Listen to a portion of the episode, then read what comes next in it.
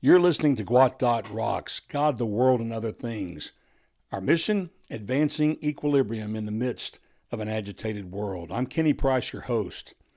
I hope you're having a great Christmas season. It's almost that special day that we set aside every year to remember the birth of our Lord and Savior Jesus Christ. Today's episode is episode number eight in our podcast series. Today is a part of a special series, mini series entitled Reasons to Rejoice, and it's the third part within this little multi part series entitled Reasons to Rejoice. But again, it's a Christmas reminder that the Bible gives us plenty of reasons to be happy, to rejoice, and to be at peace. I want to give a shout out before we go any further to uh, a lot of our listeners. I'm excited that we're reaching people in North America and beyond. And a lot of folks in Great Britain are listening, uh, especially places like Liverpool, Nottingham, Wylam. Someone down in the further south of Brazil is listening. Those in France and Paris and beyond, a lot of cities in France have tuned in. Uh, something interesting in researching into all of this, I began curious as to why a lot of listeners in Great Britain in particular, but come to find out, Great Britain is seeing an, an explosion in uh, pos- podcast listening. So, anyway, if I can get my words out correctly this evening, uh, we'll get on with the show. But thank you so much for tuning in. Also, I want to give you an encouragement as God touches you and doesn't change in your life, as He increases that equilibrium in your own life, I want to invite you talk to your friends about what you're hearing. Steer them to Gwot Dot Rocks. Make an impact in their life as well. It's really interesting to see how the world is taking off in the podcast realm. Uh, but some of you may be curious as to how are people listening to our program, and it's cool to see that the top players include Apple, Alexa, Castbox, Google Play, iTunes, Player FM, Echo, Deezer, web browsers, and others. So there's a lot of different platforms where people are finding Gwot Rocks, and that really encourages me tonight. Also, the platforms, the main type of devices, or I guess you could say the operating software is iPhone, Amazon, Android, and Mac. So it kind of lets you know who's ruling the world right now in the podcast realm. But it's an exciting time to be alive, folks, to be able to engage people through the medium of a recorded message that they can access at their own time period, at their own uh, flow of life, and really be reached, really listen to what's being said, but also to be able to repeat it. Uh, in my day, of course, growing up with just AM, FM radio, and uh, cassettes and the uh, infamous eight track, you were pretty limited.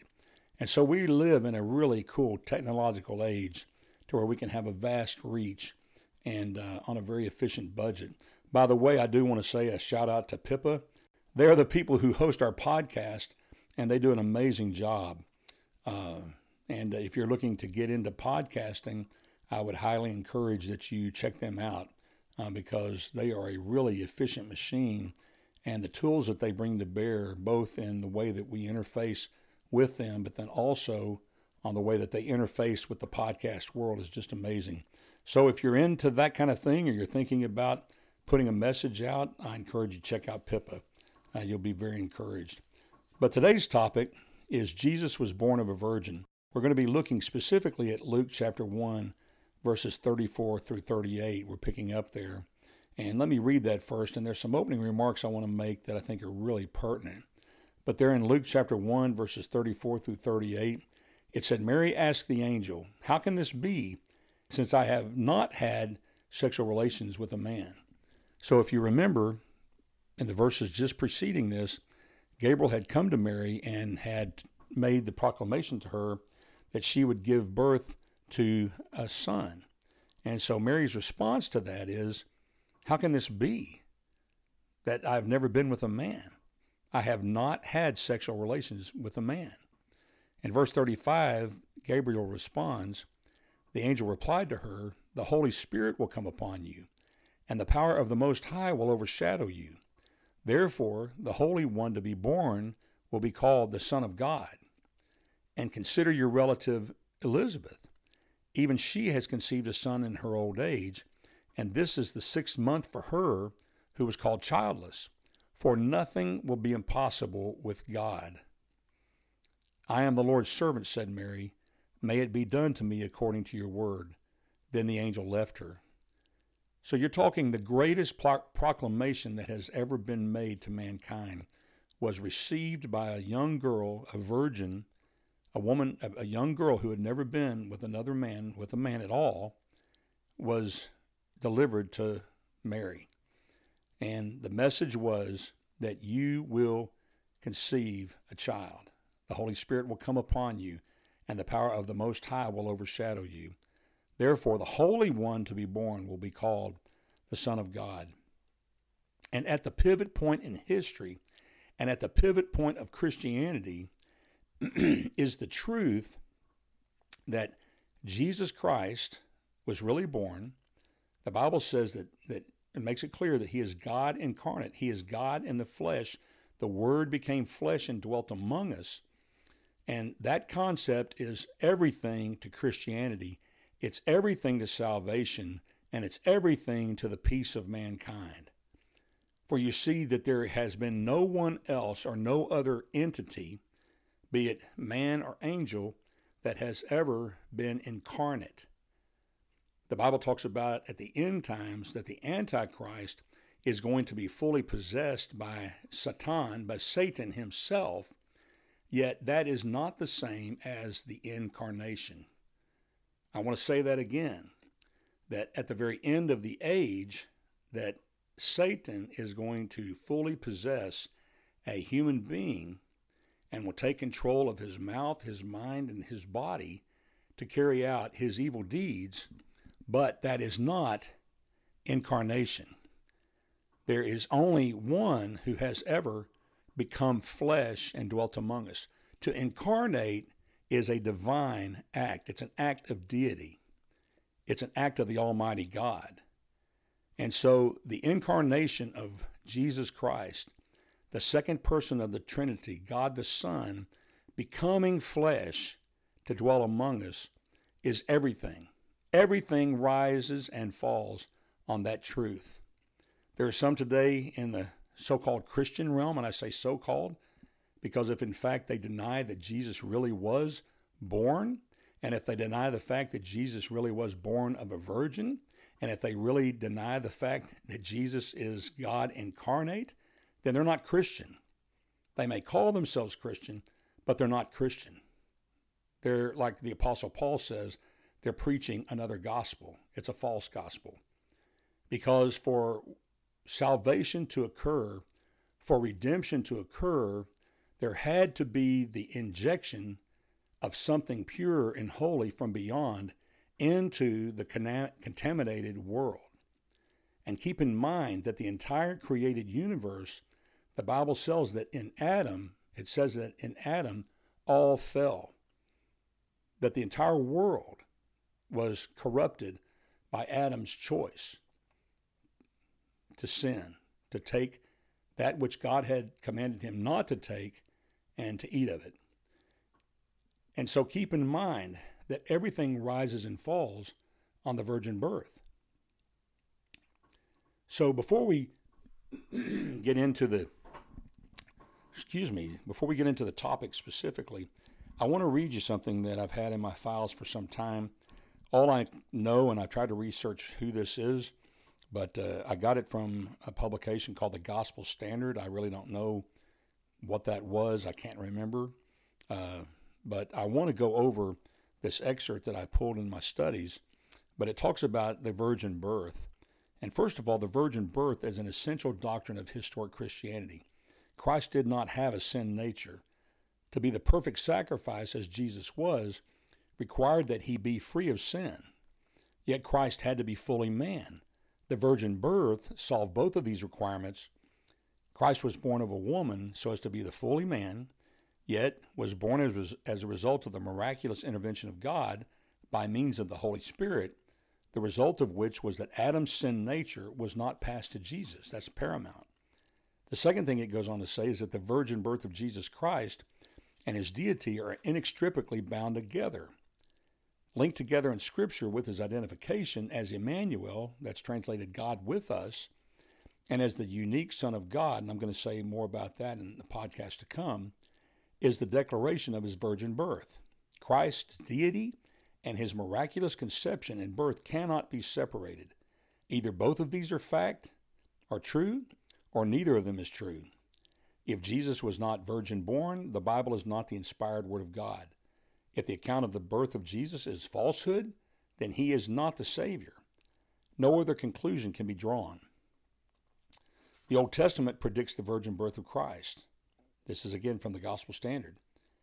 In an early chapter, the Bible prophecy is given concerning the virgin birth of the Redeemer. In the Garden of Eden, the Lord God said to the serpent, this is in Genesis 3, verses 14 and then 15. But the Lord God said to the serpent, Because thou hast done this, in other words, tempting Eve, I will put enmity between thee and the woman, and between thy seed and her seed. It shall bruise thy head, and thou shalt bruise his heel. It's a well known biological fact that the seed emanates from the male, not the female.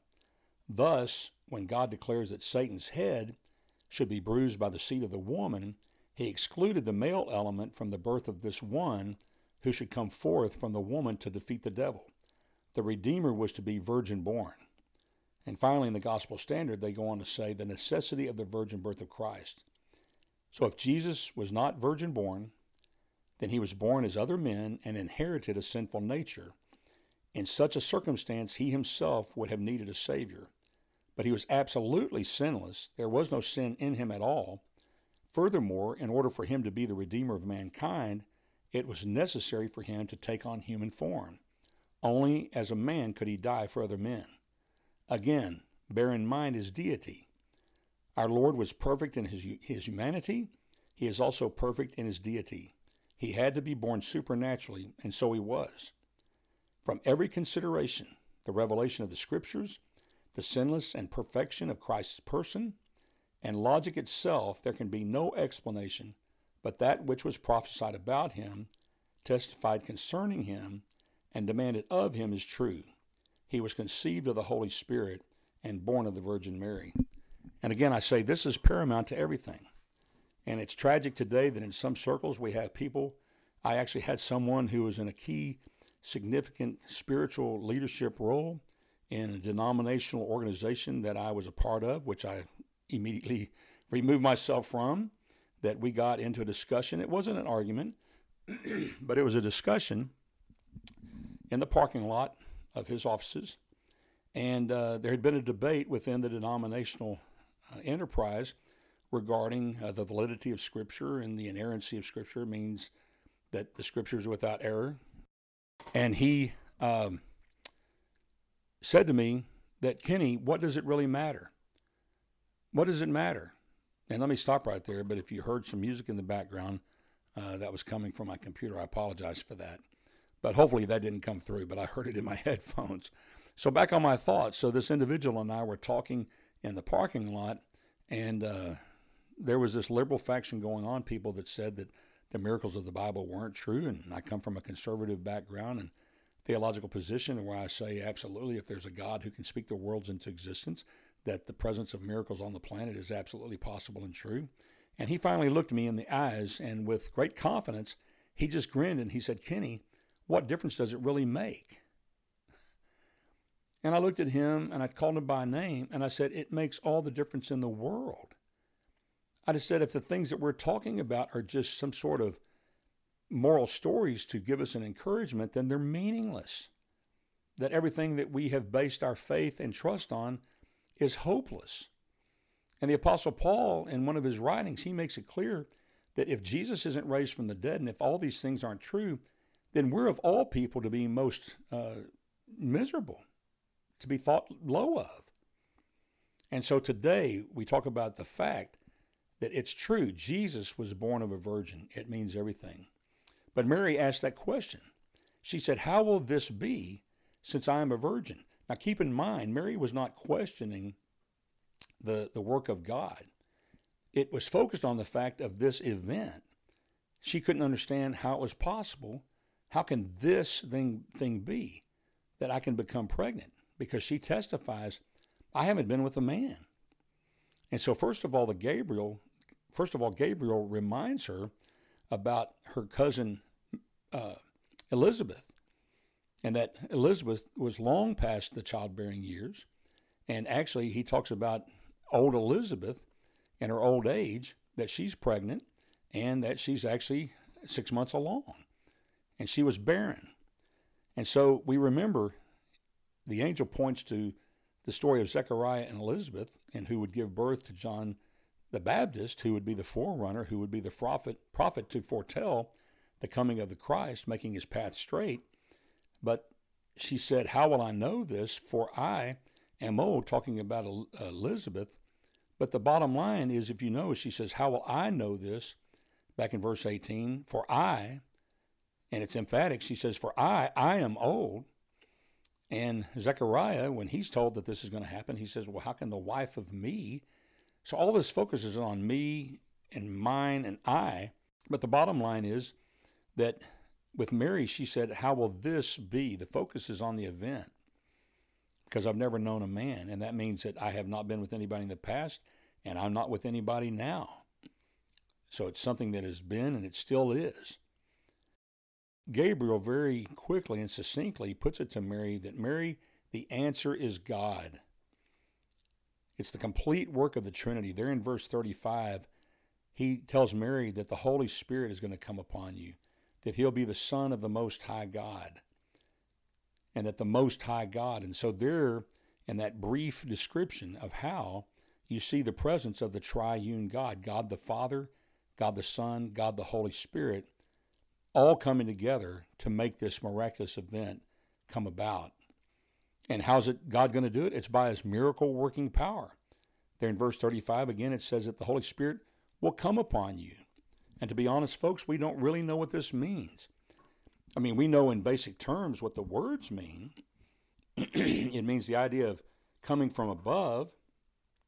It's used in Acts chapter 1 verse 8. It says, "But you will receive power when the Holy Spirit comes on you. And again, it's the same concept of this coming down from above, but it's a benefit, it's upon you. It's a favorable disposition that God is placing upon Mary, but it's a work of the Holy Spirit. And we have to be very careful when we describe this work because it is not the act of some sort of a demonic uh, element. Uh, I don't know if you remember the uh, the uh, Reebok shoes, the Incubus. And at the time that they came out with this women's running shoe, they named it the Incubus.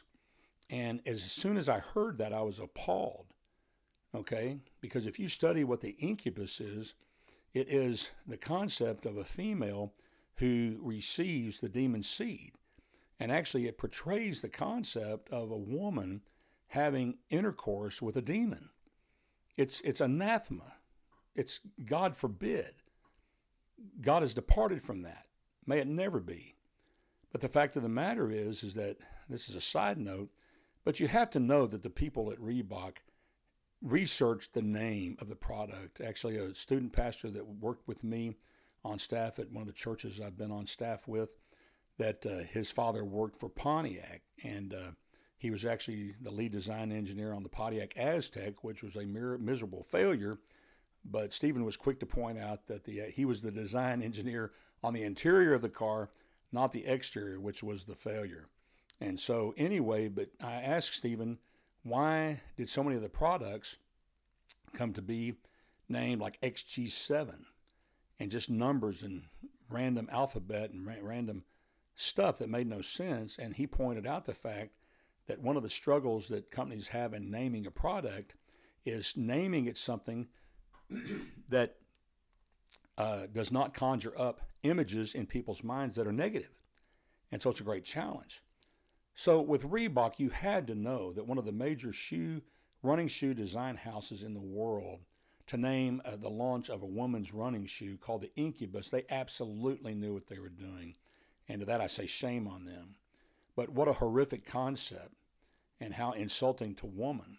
But yet in the fact of the Holy Spirit overshadowing Mary, it was absolutely something that was divine, but in no way, shape, form, or fashion was it the concept of deity having intercourse with a human being. That is, that is heretical. It's evil. This is something other that we don't fully understand. But we know that the Bible says that's how it happened. There on in verse 35, in the middle of it, it says that the power that's going to come upon you, that it means especially the power that works miracles. It's saying it's the same word used in Galatians 3, verse 5. It says, Does God give you his Holy Spirit and work miracles among you because you observe the law or because you believe what you heard? The bottom line is it's God power. It's resurrection power. It's life giving power.